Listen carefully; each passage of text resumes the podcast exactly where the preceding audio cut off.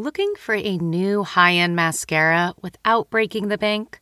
The new L'Oreal Paris Panorama Mascara gives you a high end lash look in a premium gold luxe packaging. It's all about panoramic volume and fully fanned out lashes. With its tapered brush, the new Panorama Mascara catches every single lash, giving you the false lash look without any of the hassle. Say goodbye to clumps and flakes because this mascara is specially formulated to resist them all day with up to 24 hour wear. And the best part, it performs better than Luxe mascaras at only a fraction of the cost. You can buy Panorama Mascara on Amazon today. From the producers of Jury Duty and The Bachelor. We have scoured the earth for the 14 greatest reality contestants that were available during our production window. Comes a reality competition show about reality competition shows. What in gay hell have I got myself into? The GOAT, premiering on Freevee and Prime Video on May 9th. When she passed away, I was in college and I got a phone call from one of my aunts, and she said, I just heard your friend died. And I didn't know who she was talking about. and she was, I was like, who? And she said Madeline Kahn. And, and, um, she was right. That was my friend when I was young. She was my friend. That's who I spent my afternoons with after school and who I would watch all the time. Like, um, I spent a lot of time with her.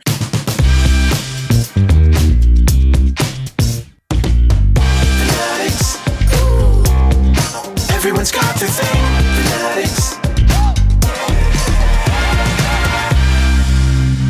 Leave the knife, take the cannoli, guys. It's episode nine family business, guys. We're almost at the end of our Dexter time. I'm getting so sad, but I won't. I won't cry. Not yet. I'm one of your hosts, David Magidoff. With me is my wonderful, effervescent co-host, Miss Clare Kramer. Good morning, Clare Kramer. Good morning, David. How are you? Delightful because we have on not only a wonderful guest today, I'm not going to say his name quite yet, but we have a wonderful episode for you. We're going to recap episode nine. We have on Mr. Michael Cyril Creighton later. Yes, Fred Jr. himself. You know him from Dexter New Blood. Only Murders in the Building, High Maintenance Game Night, The Post, of course, the Oscar winning Spotlight. And he's going to talk about his love of Madeline Kahn. But we'll get to there. We'll get there. Okay, guys. Uh, right now, we have on uh, with us a very special guest, a dear friend of mine, the writer of episode nine, co writer of episode six, executive producer of Dexter New Blood, writer of many, many, many of the seasons of Dexter. I think, darn it, maybe all of them. Uh, Peabody award winning.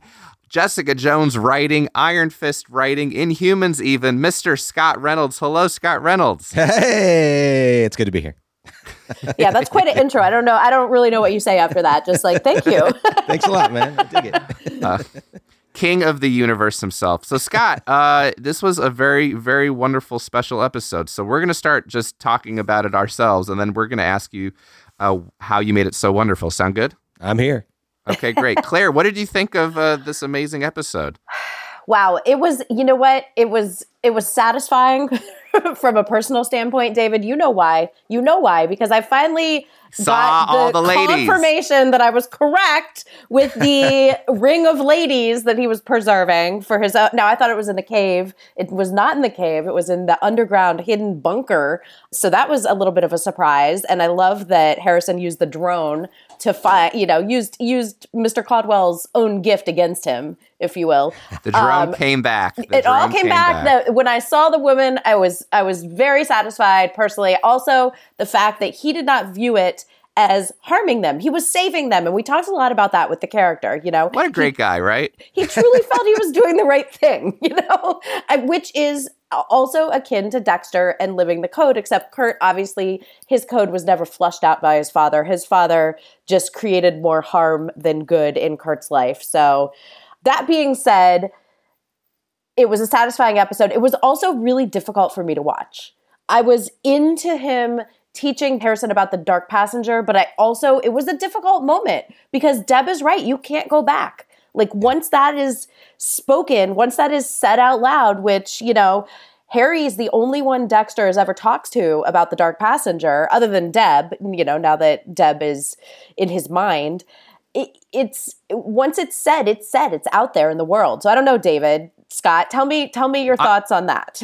I, I want to throw it to, yeah. to Scott because Scott, you've done some of the most wonderful episodes of television in these moments. These episode nines you handle so well. I still remember Jessica Jones with her and David Tennant just walking through that house. Um, you know, you know how to handle these moments where you're like, how do you explain these things? How does a how does a serial killer father who's finally reconnecting with his abandoned son finally, you know, speak to him about what he does in a way that is not incredibly terrible, but also maybe partly loving? And you handled it so well. How did you approach that?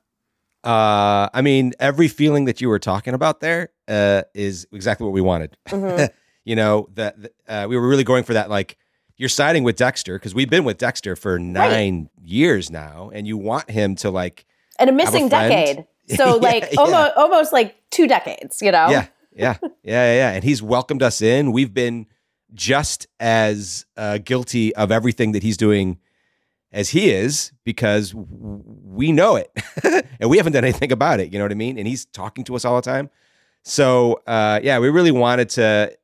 We, we had to fight our instincts a, a little bit because you know part of us wanted to like get to it, get the get the two of them together, but it just felt that having that presence of Deb in his brain, always saying, "Don't do it.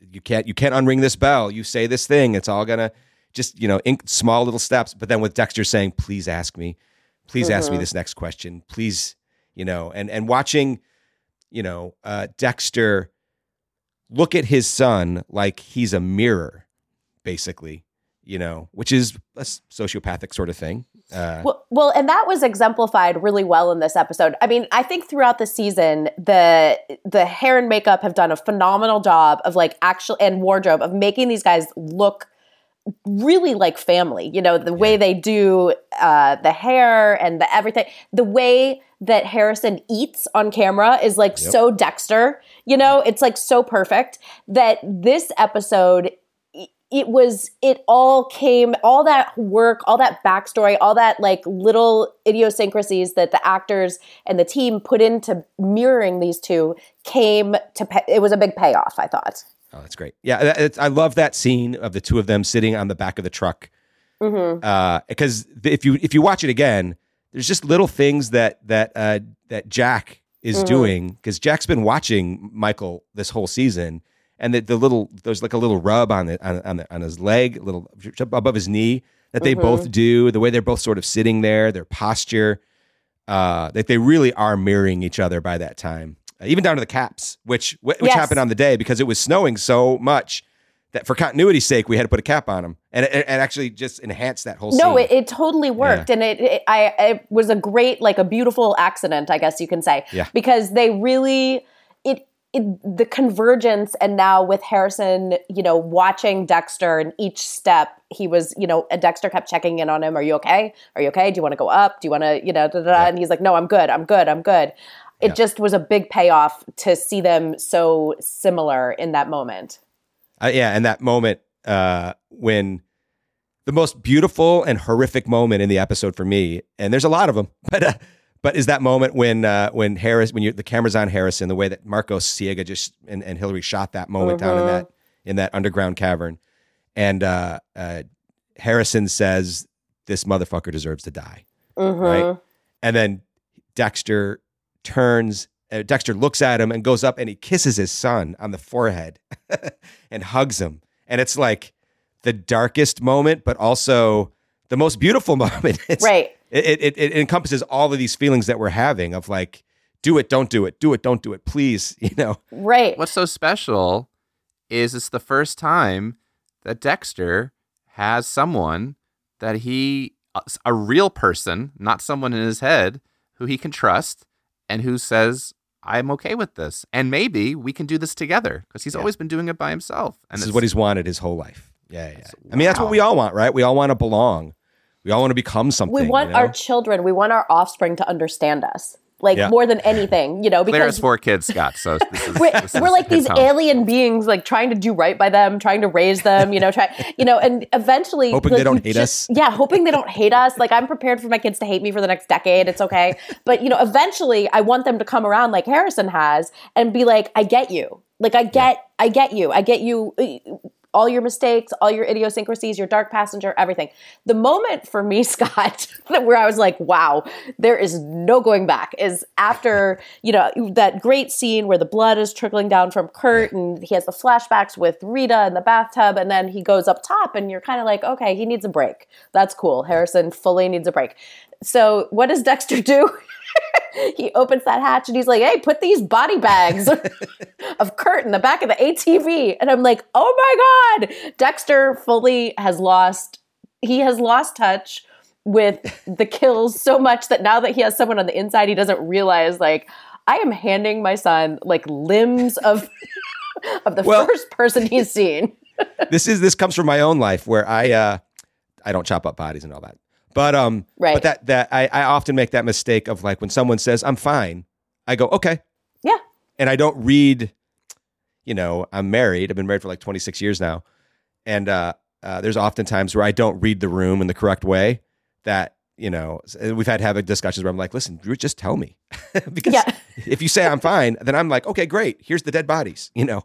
just Right, and that is exactly what Dexter did.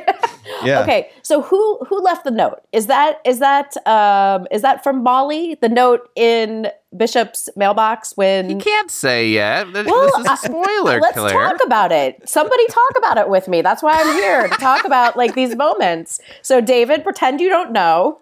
I, do, I well, what helps is I I don't remember the scripts as well as I should uh, I should because it's been months. Well, I guess I remember the scripts as well as I should. It's been months, so it, I do get to sort of watch it with new eyes. I'm like watching that, going, "Oh yeah, who did write that note?" Uh, It's I funny. It wasn't supposed to be a, a a mystery in our heads when we wrote it. Like it's Oh. yeah. Well, yeah. I mean, is it Kurt? I think it's Like- Kurt. I think Kurt dropped Did it Kurt off do it? Is before he that- kind of a final. Yeah, it's a, a final fu from Kurt. Mhm, Is- mhm. Yeah. could- you could be. You know, it's it's interesting. You think it's Molly. Then you have to ask the question of like, why would Molly write a note like that to? I don't think Molly would. Because she would. She'd be like, "This is." She's you like, know, let's go get some, let's have some whiskey and talk about this. That's exactly right. Yeah. How do I, how do I turn this into my story? How do Yeah. I grind this into something that's going to entertain the masses? You know. By the way, I fully think that the Showtime team should create the Mary fucking Kill podcast because I would listen to it. I actually went on iTunes. I was like, how genius would it be if they were actually publishing episodes of this podcast? They We did. well, it's- It's out there. I I, I have one. not. Yeah, yeah. I oh, haven't did found one? it. I need to Yeah. find it. Yeah. Yeah. I'll send it to. I'll send it to you guys. Yeah. Okay. Scott, great. also you're the you're the genius behind the Logan breakup playlist, if I am correct, That's right. Yeah. Yeah. Yeah. yeah. which you can get on Spotify, It's on which is amazing. yeah. We've tried to make was think- our, our podcast very interactive in that way. Yeah, yeah. Yeah. Well, let's talk about that for a second. So, Scott, you've been uh, you've been at the helm of this wonderful Dexter wrap up podcast. Yes, pun intended. Um, since what season, Scott? I know we just brought we it back. started and- it dec- uh, season seven, season seven and eight. And when, when he did it, we were like the first TV show to. Yeah, There's there lots was of podcasts Chris about TV Hardwick and shows. Talking Dead, or yeah, Yeah, yeah. It was way before that. Yeah. Um, uh, it was it was fun. People and you know people were sort of like, uh, I guess you know they were sort of like, eh, if you want to do it, sure, I guess. and now it's it's like one of the most popular you know TV podcasts out there. So, congrats to that. Yeah, yeah. Uh, did what did you approach Showtime with that idea? Or I did. they? Okay. Yeah, yeah, yeah, yeah. I'm I'm way into getting as much out there as you can. Like it, it can't hurt, and and the fans are hungry for it. You know. And you deliver it. What is your favorite part? You've been with this character a long time. What is Since season your favorite part about Dexter Morgan? Hmm. Good question. What is my favorite part about Dexter Morgan? Um, I mean, it really, I guess it really comes down to his voiceover, the way, the way that he he th- says the things in his head that we think, and that's why we love him so much. I also love his code. Uh, you know, I'm it's I'm, I'm a big westerns fan. I'm a big crime movie fan, and all the best versions of those are are about these are these stories about men with a code. You know, and what happens when the rest of the world doesn't live up to this person's code Mm-hmm. you know, whether it's like Robert Mitchum and Man with a Gun or it's, you know, Parker movies, whatever. It's all it's all there. And Dexter really feeds that part of me in the, in the best of ways. And and also just the, the way that it's able to be so funny uh, and dark. Mm-hmm. Can we talk about the, the comedy and the darkness for a second? Because this Yeah. is this is where you and I intersect so well, and I I adore your writing in that way because you do handle you're sweet. something that can be so tough and dark and intense and moody, and at the same time all of a sudden these you know serial killer and serial serial killer son are wearing the goofiest Christmas sweaters you've ever seen, and you know you make t- you you know you gave Teddy some of his of his funnier lines, and it's just great to see that. Do you try actively to put the comedy in, or do you think it naturally comes as you're typing it out? Uh, yeah, I'm never thinking oh, I I need a joke here. It just sort of happens. It just sort of comes out of the situation, and that you know, and oftentimes in the room, like lots of people pitch in on jokes. So there's lots of times when you know I'll write in a joke that's okay, not a joke, but like a funny moment, and someone will be like, you know, it'd be really funny, and they'll be like, that is really funny, and and you know, that's how things just get better and sharper, and that's the beauty of writing in a room, you know. Um, like Wiggles, man, Wiggles is the darkest and the funniest uh, opening. That's my favorite opening of the of Dexter ever. Yeah, the, Why? the whole sequence? I mean, it's great, but I like like uh, you're saying of all the episodes, I'd love to hear why. Yeah, uh, uh, well, because we've been away from that Dexter for so long, and and it was. It, it was of classic Dexter. The moment Yeah. the episode started, I was like, ah, here we go. I know that. I know what's happening now. You know, he's going in, finding his proof, and then I know what's going to happen next. It was very satisfying as a viewer. That's great. Yeah, it's uh, and it was Marcos and, and Hillary who uh, our director and DP who said, you know what, we're going to switch the, the aspect ratio and we're going to go back to the old version, the full, you know, it almost feels like full screen on our big wide TVs, and changing the color and make them all desaturated and bright and shiny like like it is again. Yeah, it just it just felt like, and I had to fight for it. Like you know, budget budget started getting in the way, and people started going, you know, well, what we can do is just sort of do like best of versions of of of his kills, and he could talk about all these kills that he's done. And I just kept going, you know, listen, this is not that story. This is what this is. This is a parent uh, telling a truth in quotations about uh, their life in a way that's going to make them look bright and shiny and awesome. You know, Mhm. so it's kind of true and it's kind of not true. There's, you know, Yeah. but it's true to Dexter. And and when Harrison says, "You're kind of like Batman," that may have been my favorite line of the entire series, like ever. It was it was just so like on the nose, but not, and and you could see like Michael C. Hall was like, "Yeah, of like that's like." But okay, I prefer the Dark Defender. something. Defender, which is like a callback from the old show. Like, uh, he used Right, to be, There was an episode about the the comic books, and someone started doing a comic book about the Bay Harbor Butcher, and they called him the Dark Defender. Mm-hmm. When Michael is looking at the camera, was that you writing those moments in, or Yes. Marcos's choice? It was you. No, that was great. I put those in. Like, uh, it was very because now he really is. We finally get to settle into Dexter Morgan as a storyteller. You know, like there's lots of conjecture about the voiceover and its purpose and why it's there. You know, is he talking to, you know, back in the day, we were like, is he talking to someone on death row? Is he is is he actually just talking to us? Are these just his thoughts? You know, there's lots of lots of arguments and thoughts and wild swings about why he's doing this. Uh, and and this was sort of for me, this was the opportunity to like really go like, no, no, this is Dexter telling a story to someone, and right now it is to his son. I, I just love the moment when when Harrison's voice intercedes, in you know, interrupts the storytelling, and you're sort of like, wait, what's going on? And then we pop into this, pop into the cabin, and it's all warm, and the fire's glowing behind, and these these this father and son are just having this like heart to heart Yep. about murder. Murder. Yeah. I can't believe we have to wrap up, but we do. Speaking of wrap ups, uh, Clare, Clare, what do you think's happening in the finale? We got one episode left. What do you think, Clare? David and Scott, I don't know. Um, the We. Kurt storyline is tied up. it's really going to be about if Dexter is able to and chooses to reveal himself to the other person in his life who he has shown intimacy, which is, of course, his girlfriend. You know, she is on to him, and how far he's going to take his quote unquote partnership with his son Harrison. So it's really it's about we're still in the triangulation of relationships, but it's changed from Kurt, Dexter, Harrison to Harrison, Dexter, Bishop. That's Good All right. assessment. that's Good that's assessment. that's where I'm going with it. I'm excited to see the finale. I really am. But also sad because it means it's over. Yeah. all all I'll say is uh, Vincent Van Gogh is uh, it's a it's a big moment for him in the finale. Yeah, I'm hoping so. yeah.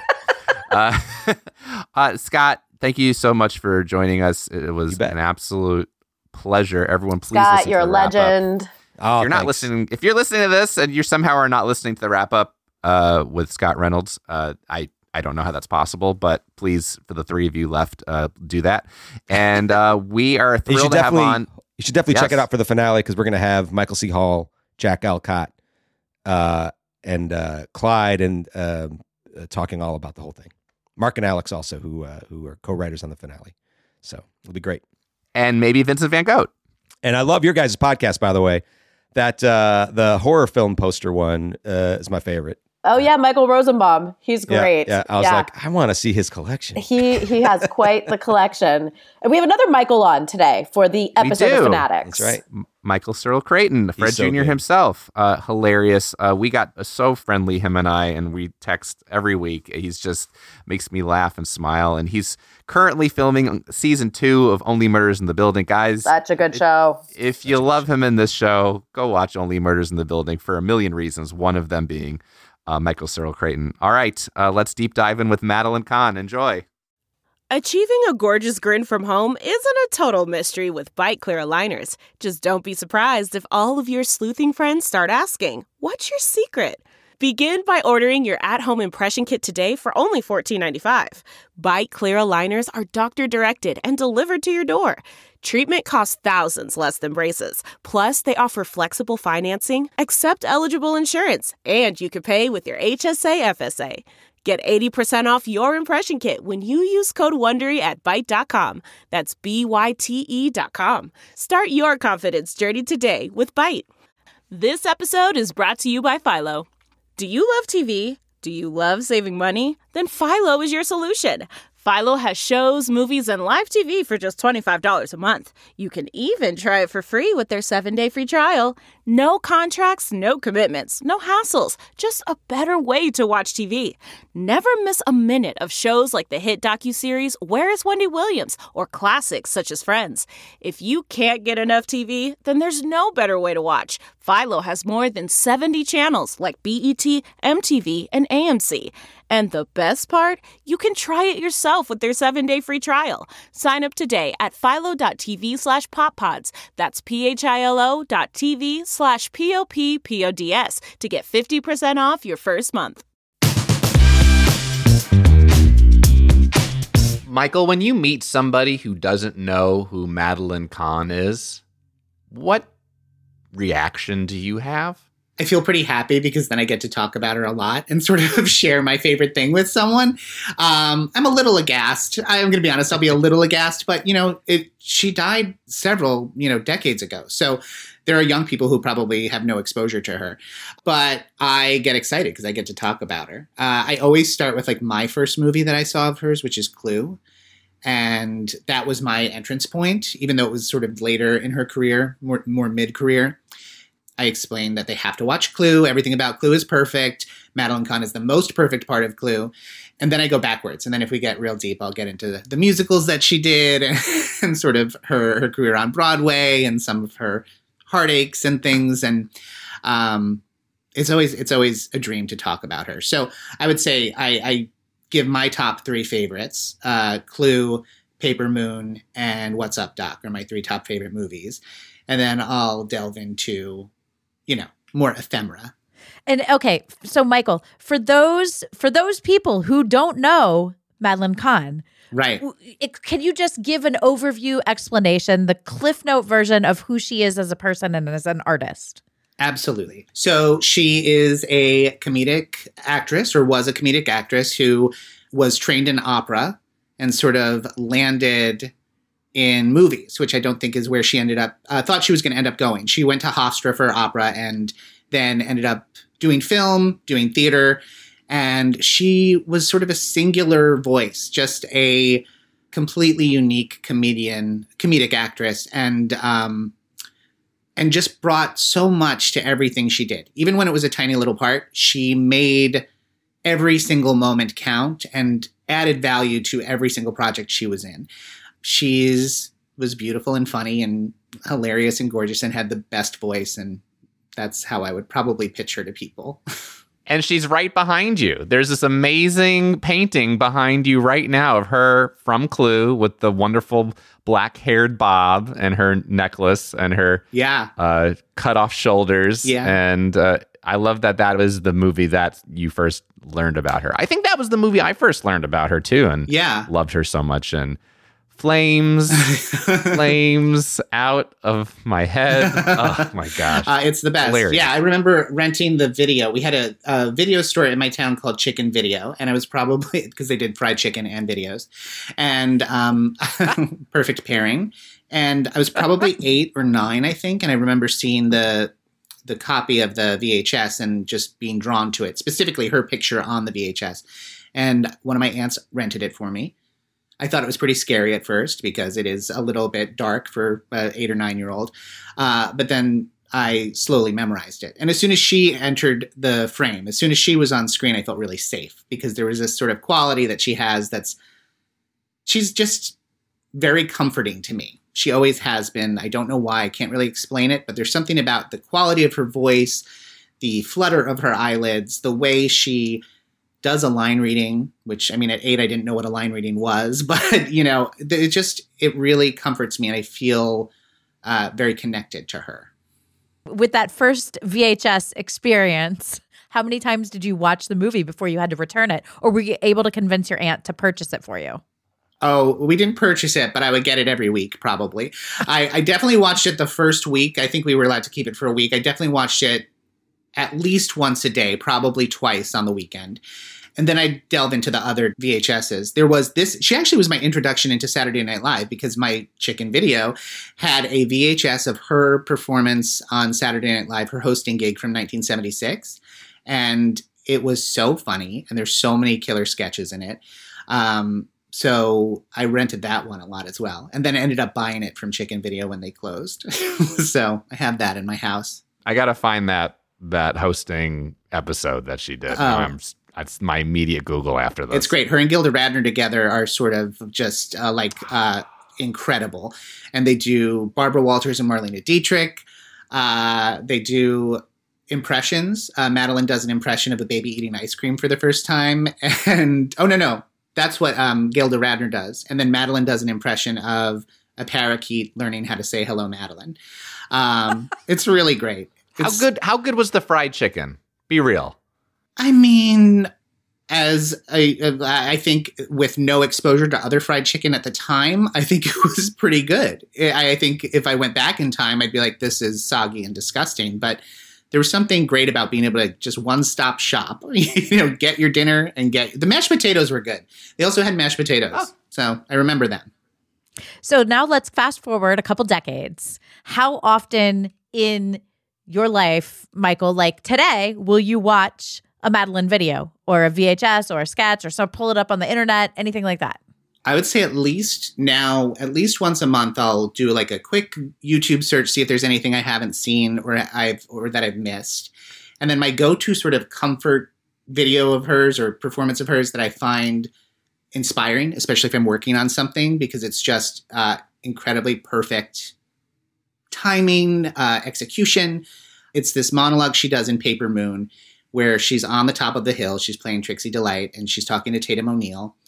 And it's this really great monologue that sort of surfs all of the emotions. And uh, it's just this really perfect performance funny, heartbreaking. Um, just there's a lot to it. So I'll watch that every now and then to be like, oh, that's how it's done. That's how you do it. That's how you make a small speech last, you know? Do you think you connect more with her as a person or an artist or like the combination of the two? That's a really good question. I think initially I thought as an artist, or I was just drawn to her because I was always drawn to, she was my first character actress that I got drawn to, and that's been a constant throughout my whole life. I just love female actresses of a certain age. But um, so I was like a fan of her work, and then as I've gotten older and watched interviews with her and read things that her husband has said about her, I feel like I relate to her on a personal level and also the way she works more than I would have ever known. Like she uh, said on one of her interviews that she always tries to find the darkness under the humor and the humor under the darkness, and that's really important to her. And it's only important to her. It's not that it's something that anybody needs to know. Um, that's something I always think about. She also often talks about how she not she couldn't follow the herd. She was going to have to do it on her own, and she was a lot of times in her own head, which could be very lonely, which I feel is very relatable. And I think I think in many ways there's a lot of uh, myself I see in her now that I know about her that drew me to her and I didn't even know it. You know what I mean? Like I read her biography and I was like, "Oh, this all makes sense." And I would have had no idea otherwise, you know? She's hard on herself, she's a perfectionist, she doesn't understand why people are laughing when she's being funny. Uh, she transmits sort of she talks about how she can't help that her look and her voice and her package transmits a certain message and people pick up comedic vibes from her whether she means it or not i can relate to that um, but you know she, i just think it's she would do anything for not do anything for a laugh but she was so funny and also so serious and i think that's such an interesting combination of a person so I think I relate to her on a personal level more than I ever thought. That's so cool. Is this something where, because I'm huge Madeline Kahn fan, not to your level, but I've also had a secret place in my heart for her because whenever she's on screen, whether it be, you know, we'll get to all the movies and, you know, Blazing Saddles and Young Frankenstein and Clue and beyond, she's always the, sh- the scene stealer. Is this something that you keep to yourself? Is this something that you share with other people? Have you found other Madeline Kahn fans? Is this something that everyone who knows you knows you like Madeline Kahn? Or is it, no, this is more uh, kind of just in your little late nights or early mornings, just the thing that you do? No, I think it's everybody who knows me knows I love Madeline Kahn. I mean, that painting that's behind me that you see, my husband got made for me for our fifth anniversary many years ago. And I got it turned into a phone case. I have a Madeline Kahn pin on my on my jacket. It's more like a brooch. I'm not ashamed to admit it. Um, I everyone I know knows that she is my number one. I never get tired of talking about how much I love her. She's never not comforted me when I watch her. When she passed away, I was in college and I got a phone call from one of my aunts, and she said, I just heard your friend died. And I didn't know who she was talking about. and she was I was like, who? And she said Madeline Kahn. And and um, she was right. That was my friend when I was young. She was my friend. That's who I spent my afternoons with after school and who I would watch all the time. Like um I spent a lot of time with her. Yeah, so people know. I mean, it's no big secret. I'm not in any sort of online community. I do love talking about her with other people, people who knew her. I've had many uh, people in my life that had had contact with her or had seen her live, and um, that is very cool to get sort of some insight of people who knew her personally. So, someone who knows her personally or knew her personally before Mhm. she passed away, what aspect do you want to know most about her personality? Is it is it how she went through her daily life, daily activities? Is it how she prepared for a role? What do you ask that person who was close with her? Well, one of my managers uh, was her agent at one point point, and the later part of her career. And I'll just sit down and be like, just tell me a story. Just tell me any Madeline story. And it usually is about like how kind she was and how funny she was and how great she was to visit on Fire Island and things like that. And that's nice to know that someone I like so much liked her so much as a person. And then when I hear, uh, like I had a friend who saw tapings of uh, Cosby when she was on Cosby. Long silence. Um, but she uh, she uh, He was great on that. She was incredible on that, and apparently he was at a taping of it, and she had this bit with a pen, and every single time this bit with the pen was different and longer and wilder, and she just brought everyone to to pieces, and um, but was totally serious the whole time. So it's really cool to hear that. I wish I wish I had seen her live. I could have had the chance. I was in New York when you know, I grew up on Long Island, so I was in high school when she was performing in musicals or, or, or not musicals, but like concerts and the Sisters Rosensweig, which she won the Tony for. I could have seen those, and it kills me that I didn't. But sometimes maybe it's better not to to see your idol. Now, every time I go to Lincoln Center, where they have the um, have you been, David, down to the theater downstairs ever um, at Mhm. Lincoln Center? Where No, they but you have to show me when we go to the. Oh, yeah. when we do the Dexter premiere. I don't know when this episode. If it's a, this episode will air before or after the Dexter premiere, but that's where we're going to be. So Okay, well- you can you could you could show me personally. amazing. Downstairs in the theater, there's all these pictures on the wall of productions, and there's a giant picture of Madeline Kahn and Jane Alexander and Frances McDormand, maybe. And every time I go see a play at Lincoln Center, I put my hand on Madeline and just say hi. Um, I, I um, I mean, it's good that you asked me to talk about this, David, because it really is the thing that I am the most fanatical about. Delve into the shadows of the mind with Sleeping Dogs, a gripping murder mystery starring Academy Award winner Russell Crowe. Now available on digital. Crowe portrays an ex homicide detective unraveling a brutal murder he can't recall. Uncovering secrets from his past, he learns a chilling truth. It's best to let sleeping dogs lie. Visit sleepingdogsmovie.com slash Wondery to watch Sleeping Dogs, now on digital. That's sleepingdogsmovie.com slash Wondery. CarMax is putting peace of mind back in car shopping by putting you in the driver's seat to find a ride that's right for you. Because at CarMax, we believe you shouldn't just settle for a car, you should love your car. That's why every car we sell is CarMax certified quality so you can be sure with upfront pricing that's the same for every customer. So don't settle. Find love at first drive and start shopping now at CarMax.com. CarMax, the way car buying should be. So when when you touch her photo, and I've been to that theater many times, so I know the images you're talking about. Now I can't wait to go look at for that image. But when you touch Yeah. when you touch her, what feeling like what goes through your body? What goes through your mind when you have your hand at Lincoln Center on her on her photo? I just get chills. It's like I'm. I, I never got why people would eh, like go and visit grave sites of people they loved or anything. It's not something that I would want to do, but there is something about. It's. It feels. I'm not a religious person or a spirit, spiritual person per se, but it does feel like a little connection or just a little.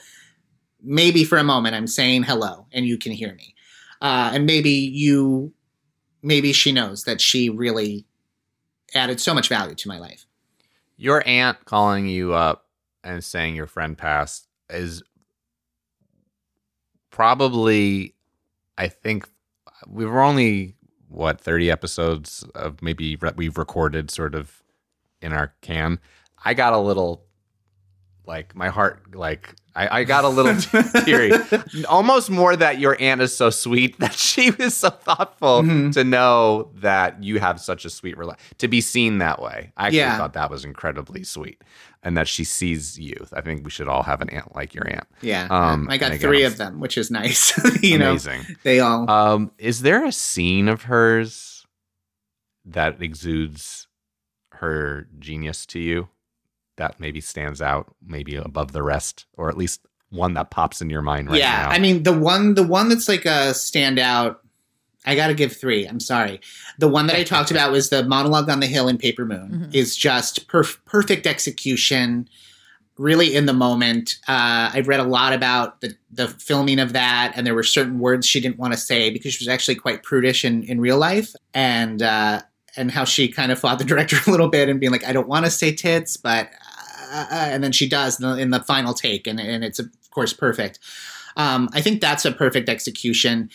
Everything she does in Clue is always going to be my number one favorite, just because it's my first. But her performance in What's Up, Doc, which is her first movie, it's a, uh, like the introducing Madeline Kahn in the bottom, is really amazing and has always been an inspiration to me as an actor because she makes an incredibly unlikable character, sort of this very annoying woman, so likable and so funny. So her performance as Eunice Burns, I think, is in the top in the top there for me. Can you describe? Can you, without going into like a an, a, a twenty five minute detail, could you take someone through a moment with of Madeline In as Like Eunice one of your favorite moments? Oh yeah, Yeah. Okay, so she plays a very shrill uh, housewife who is always in sort of unflattering clothes and sort of a ridiculous wig, and uh, in the movie, Ryan O'Neal sort of becomes friends and is seduced by uh, Barbra Streisand. Uh, Barbra Streisand steals Eunice Burns' badge so she can come into a dinner with them, and Eunice is trying to get into the dinner. And she says, uh, we have, they say, we have a Eunice Burns here. And she's like, I am not a Eunice Burns. I am the Eunice Burns. And she has a complete meltdown at the, um, at the counter and then gets dragged out of the banquet hall screaming, Howard, Howard Bannister, Howard Bannister. And it's just her, the, the pitch of her voice could be so annoying in anyone else's mouth and in most people's ears. But to me, it's like music. You know what I mean? It's just, she knows how to do it. She had a master and control of her voice. I'm even speaking slowly, kind of thinking of her because she just knew how to eke out a comedic moment. And she knew how to play with her voice. She did. That voice would go high and low, and she would play. And Yeah. it's beautiful. It really is a work of art, and someone who you're thankful she did opera because that made her so hilarious. And what a treat to know that. That Exactly, exactly. Her her voice is like an instrument, and then there's so much musicality to all of her performances. Um, so yeah, those are my favorites. Do you think you connect with her a little bit because, and maybe this is me just projecting myself into your world, Michael Please. and Madeline's? Please do. but you connect with her because as an artist, like sometimes we're able to express ourselves in very different ways on camera or on stage than we are ever in our personal life, ever in our real life. And like, uh, you know, I know for me, I'm much freer as when I'm, you know, playing a character and have the confines of, you know, a story and a script and and in a way you're it's an emotional release. Do you think that's part of the connection that you have with her? I think so. Yeah, definitely, absolutely. Because is even in reading about her and how she treated her work and treated herself, I find there's a lot of overlap as far as how we uh, approach things. And in, um, for example, in What's Up, Doc, she said that she didn't. She was feeling what she was doing and what she saw on screen were completely different. She thought she was going to look beautiful, but they filmed her from below a lot. She looked in her mind rather chubby. She gave a performance that had no vanity whatsoever. It was like fearless and and wild and hilarious. But then when she saw it afterwards, really uh, I saw her on an interview with Rosie O'Donnell. She said the day after I saw this, the premiere, I called a therapist and I started therapy uh, because it was so overwhelming for her. Um, people, she did not like seeing herself. She was a vain person in, in her personal life, but on screen she was not. But it was hard for her to watch herself. I understand that. Yeah, I just the, a fun fact about that and I do know that I sound like an idiot savant with her. Uh, but she, because of What's Up Doc, and because she was playing, came off very frumpy looking, she got cast in Mame with Lucille Ball, uh, the movie musical of Mame, as Agnes Gooch. And when she got to the table read, she was this redheaded bombshell. She was not at all what um, Lucy saw in What's Up Doc. And after the table read, Lucy fired her. Apparently, that's the story. Um, so she is not in the movie. Um, but that opened the way for her to do Blazing Saddles. So everything happens for a reason, right? But Oh my gosh. yeah, We rarely get into the craft, but because your fanaticism is kind of connected to what you do. And let's just use Only Murders in the Building because it's also one, it's a nice plug. And two, it's on Hulu. Steve Martin, uh, Michael's wonderful in it. Are you pulling from her at all when you're doing your thing? Like the scene where you're crying in, I believe it's the pilot episode, right? Oh, the second episode at the board, the second the episode? board meeting. Yeah. like that's almost Madeline Kahn-esque in my eyes, just the way that you play that off. Is that does that pop in your head when you're doing it, or is it more that you just made me love her so much and that you just like, yeah, my style of doing comedy sort of blends with her, or is it inspired by, or is it just I think it- parallel? yeah, I, I think it's inspired by. I would never like approach a approach a job or a script and be like, I want to do this like Madeline Kahn.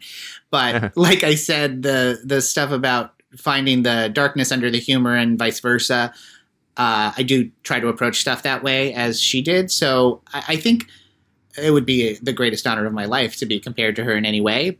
I don't think I'm intentionally drawing from her, but she's uh, uh, in my DNA in in many ways, just because I watch her so much. As many great actors are. Like we are inspired by those that are good at their craft. You know what I mean? Yeah. Whether it's a Yeah, yeah, painter, yeah. like this, you know, what we hang on our walls or what we watch. Of course, it's it's you know, it's gonna happen. She's gonna influence your work. and my my acting teacher exactly. at Strasberg in New York City used to say, if you like a performance, steal from it, steal everything. so yeah, exactly. why not? if you could insert yourself in one of her projects, would it be Clue? And who would you play? Or any of her? eh, Oh God. Oh, that's a really good question. I think it would have to be one of the plays because then I would have gotten to spend more time with her. Mhm. Uh, although she did quit plays quite a bit. Um, but I would say I would want to be in.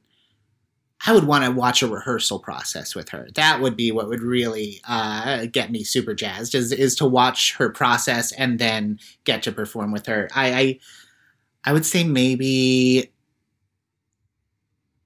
Oh wow, that's a hard one. But I think maybe um, on the 20th century, even though she left that, I don't sing. I mean, I could never be in it. I don't sing. It was a million years ago. But if I could jump into that process, It's and a see what it was like because she to- is dead. I do want to remind you. Yes. no, why are you being so mean? um, you're right. I, I would say, um, Clare, you're breaking my heart. Um, I, uh, I think I would do, uh, yeah, on the 20th century, just so I could watch that rehearsal process and see what it was like, and be there for her recording the album. And I, I think there'd be a lot of bang for my buck in that situation. hmm I agree. Yeah. Uh, is it is it important if your husband likes Madeline Kahn and does he? Uh, he does. I think he he's not in any way my level. I think he appreciates her. Uh, we have enjoyed watching her work together. He never is like, "Oh, please turn that off" if she's on. He knows how important she is to me. He did get that painting made for me. He's very supportive of my love. If he didn't like her, I think that would be a real challenge. If he actively hated Madeline Kahn, I don't know how we would have stayed together this long. I hear you. you know? So, Michael, I I loved getting to this point, and you kind of touched on it just a little bit early on, and I think this is why. Like, if you ask me why I love Fanaddicts, it's for this moment, and so you did say early on. Like, I'm not sure why it is that I have such a connection to her. I mean, I obviously you played with the idea that yes, there's a lot of her comedic styling that you see in yourself, and also her life that you see in her in yourself, and the more you learned about her. But let's dig into it a little bit. Like, you know, when I've thought about the things that I love, it, it's funny it connects to either maybe a home life or things with my parents or whatever. Is there something that if you did have to dig a little bit now, why her? Why in this time of your life? Why in that moment in your life? Like, was it at the age that we were watching Clue, and why? Are you yeah i mean i think it I, good question and i think that it has to do i've talked about this with other fans of hers i think it it has a lot to do with being gay and sort of being a young age and seeing uh being attracted to in a way uh to this woman's glamour and her cadence and her her costume and her lipstick and like just like uh, you know uh, she said uh, she says that that costume in clue made her feel like judy garland. And there's nothing gayer than that. Uh, but you know like i think at a young age not knowing what made me me or or, or what i was i was learning what i responded to it was my first introduction to a diva in a way it's sort of my big gay crush uh, and uh, it's just been one of the very few things that I've stuck with, mm, you know, for decades and decades and decades and decades. You know, she's just been around forever, and I, I think that's probably part of it. You know, When was the last time you learned a new tidbit of information about her? let's see, it might have been it might have been on her birthday this year. It was the um, it was the 29th of September, and someone posted something about her husband said that when she would be asked to do commencement speeches, she would always tell the students about a time that she went to SeaWorld and she would see this big group of seals that everybody was crowded around and, you know, feeding them. And there was always this one seal over by the side. And every now and then someone would come and bring it food. uh, and it was able to live and you know it got a little attention here and there and then they go away and that's how she felt she saw herself as that seal um, and that was her way of telling the students not to follow the herd sort of sometimes you just got to Aw. do it on your own which i thought you know it, it is like every time i read something new about her i'm like well that makes perfect sense that i'm so obsessed with her um, it really just does yeah i love her Oh, that's so great. Yeah. I love that. Uh, for someone who's never seen her or has known about her or even knew the words Madeline Kahn existed before this episode, what would you tell them which movie or even a scene to watch if they just had a, a quick YouTube and or hey, watch this movie, rent it. Yeah what would i say watch What's the first? What's the intro? The very first is Clue. It has to be. It just has to be because it's like it, everything about Clue is so great, and it's incredible that she stands out in a movie filled with such an incredible ensemble. Who, I mean, I could do another one of these about Eileen Brennan for hours, uh, but like it's just you know, there's just that's the one because all the ingredients to me, and it wasn't a hit at all when it came out, but all the ingredients just work so well, and it is a bunch of weird characters, character actors, all together, working together. But somehow she was my phoenix for that, and I would say that's that's that's the one that you'd have to start with, and then go backwards, and then move forward, and then absolutely end with her last movie, which was this small indie film called Judy Berlin with Edie Falco and Anne Meara, just an incredible cast, black and white about a little town on Long Island during a eclipse, and it was probably just a few years before her death. I think it was making the festival circuit what when she died. Um, it sort of shows you where she was going, and it was this really beautiful, funny, sad performance of a lonely housewife on Long Island Mm. during an eclipse, and it, it it makes me sad when I watch that one because it's like you could see where she was moving, and I, I just can't even imagine what else she would have done, um, like what she would be doing now. You know, there's so much. It seems like her talents would be really utilized in this sort of streaming world. Yeah, you know what I mean? Because she died pretty young, like late 50s, right? yeah, fifty-seven, 57. Yeah. That's young. too young, too young, and Too young. and also just like was in a new phase of her career like doing an indie film in your late 50s at that time in 90 something was a big risk and she uh, i've heard that she was the happiest she ever was on that set so that's a really good one which is really hard to find but judy berlin black and white really um, really one of her best performances as well I would probably. I know you're. I know I asked the question, but I, I and I'm not the fanatic for her, but I do like her a lot. I would say just do a quick YouTube of "I'm tired." I'm Oh, so tired from yeah, that's Saddles. so perfect. Just her song. That's just that's what I would have yeah recommended. That's- that But take take Michael's No, advice. that one's really perfect. That that is a good one. And the way she got that job is because she sang Brauhaus uh, at Brauhauses when she was in college to make money. So she knew those German beer songs. And then when she got fired from MAME, she heard they were doing that. She had a meeting with Mel Brooks, and um, I actually was just watching an interview with him the other day. And he said, "Well, I need to see your legs. I have to see your legs because we that they're very featured." And she like, you know, pulled her skirt up, showed him her legs. She's like, My legs are fabulous. She started speaking in the German accent, and it was like a sealed deal. And it became this great, bountiful relationship between the both of them. so great. That is awesome. Michael, can you please close us out with a beautiful love letter to your friend? I would love to. Uh, dear Madeline, uh, thank you so much for everything. Thank you for being my constant, my number one favorite person to view at all times, at all, you know, different times in my life, uh, the good and the bad.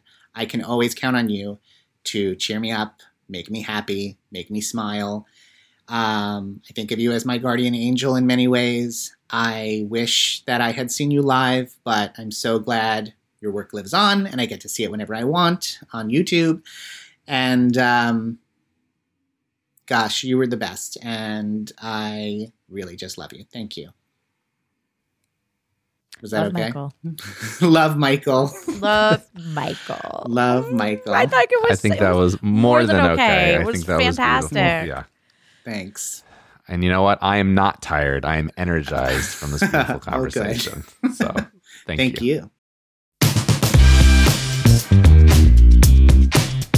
I think what's so cool, I knew Michael loved Madeline Kahn before this conversation, which is I, why I was so excited to have him on for this. But I didn't know how much he loved Clue specifically. And the fact that he's in Only Murders in the Building, Steve Martin and Martin Short show, it's such a cool thing that he kind of manifested his own version of being in his own Clue because it's a very Clue like show, and you should all watch it. It's a great show on Hulu. Uh, I think that's pretty cool that he's kind of Madeline conning his own destiny. I love that. I, I haven't seen Murders yet, but I I have heard very good things about it, and I intend on watching it. And now I intend to do a back to back with Clue first, and then start the series because my kids haven't seen Clue yet. So that that must happen. Clue's so good. His talking about Clue so much reminds me. Yes, Madeline Kahn. It's a stage play as a movie almost because you have Tim Curry and Lesley Ann Warren. Martin Mull. Yeah. Uh, yeah. It's it's a really heck of a uh, Christopher Lloyd. It's a beautifully done uh, comedy that shouldn't have been a hit, wasn't a hit, but is now thankfully these last I feel like ten years. Almost social media has brought people more attention to Clue. I love those movies that you just that grow in time. And Madeline Kahn really is, you know, something that he spoke to that I want to speak to too, which I love as well, is she is such a bombastic personality, but is also so small and knows herself and is a powerful force. And it's a reminder that you can be so comfortable in your own skin and really reminds me that as well and that you can be so comfortable in your own skin and so grounded and so wonderful and hilarious like you don't have to do a lot to get the laughs and i think that's a nice life lesson too that i took away from the convo Yes, that is. I, I agree with you. You don't have to do a lot to get the laughs, but she also wasn't afraid to do a lot. That's No. what makes her such a genius actress. Is she could play the whole spectrum. You know what I mean? she would do what needed to be done when it needed to be done, but she wasn't just throwing it all against the wall. I think that's perfect, Clare. She knew when Yes. to make a big fun moment out of a scream, out of a screech, out of a dance move, out of a physical thing. But most, but usually that only was so funny because she was mostly so, uh, you know, even keel and grounded. So when she made a move, it mattered. It was a big move. it. Does she have a star on the Walk of Fame?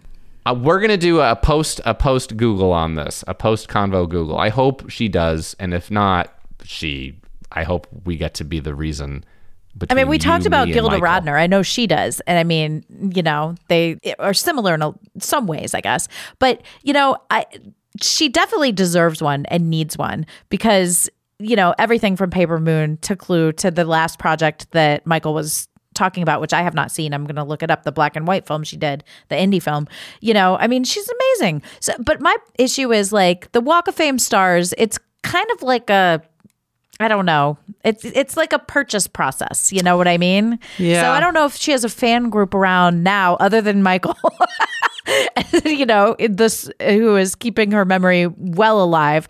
But I don't know if there's like a group that you know could initiate that because it's part. Listen, if Californians can come together to try to recall a governor, we can get a petition list to get Madeline Kahn on the Walk of Fame. I believe. but it's also about the money. That's where it becomes convoluted. You know what I mean? I'm ready. I'm ready to spend. I'm ready. I got my wallet. You, can can you pay in Bitcoin? That's yes. the question. Yeah, I was going to make the joke. I was like, I got my Bitcoin address. Let's just got to Let's do it. make it happen. Yes.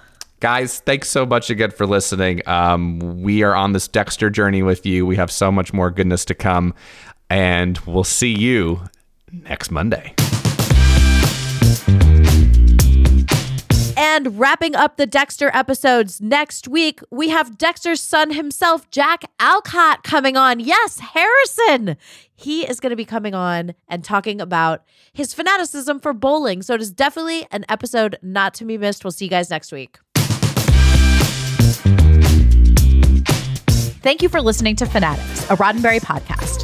For more episodes and info, head over to wearefanaddicts.com or tweet your Fanaddicts thoughts and stories at We Are Fanaddicts. Yes, that's We Are F A N A D D I C T S. Our show is hosted by Clare Kramer and me, David Magidoff. Produced by me, Clare Kramer, and Kelsey Goldberg. Executive producers Trevor Roth and Rod Roddenberry. Our sound engineer and editor is Elizabeth Joy Wyndham, and you can thank Stephen Mudd for our theme song. Catch us next Thursday for another Fanaddicts episode. Flames. On the side of my face, I said flames. all over the place. We love you, Madeline. Are you tired of dating assholes? Do you want a Prince Charming? If so, we're filming a reality show. Sign up here. 12 American women are flown over to the UK for a bachelor style reality dating show. There are so many questions about a show like this because it's so odd. These women have been told that they were going to be dating the world's most eligible bachelor, Prince Harry. What? Y'all playing with me, right? You can binge The Bachelor of Buckingham Palace exclusively on Wondery Plus. Join Wondery Plus in Apple Podcasts or the Wondery app.